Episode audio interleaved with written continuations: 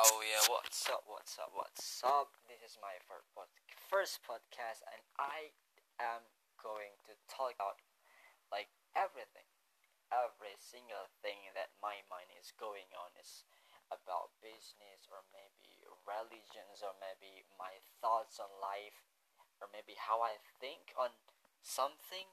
Yeah, this podcast is all about. So just yeah if you don't want to listen, just skip it. Just get out from this channel or whatever that it's called. I don't care about those viewers. I don't care about those listeners. I just I just want to talk about my thoughts. I just want to get my thoughts out of my head because it's bothering me when you cannot just let your thoughts out of your head, right? Okay. I don't oh yeah. I don't even care about the grammar. So this grammar Nancy or correctly grammar whatever that is. I don't care.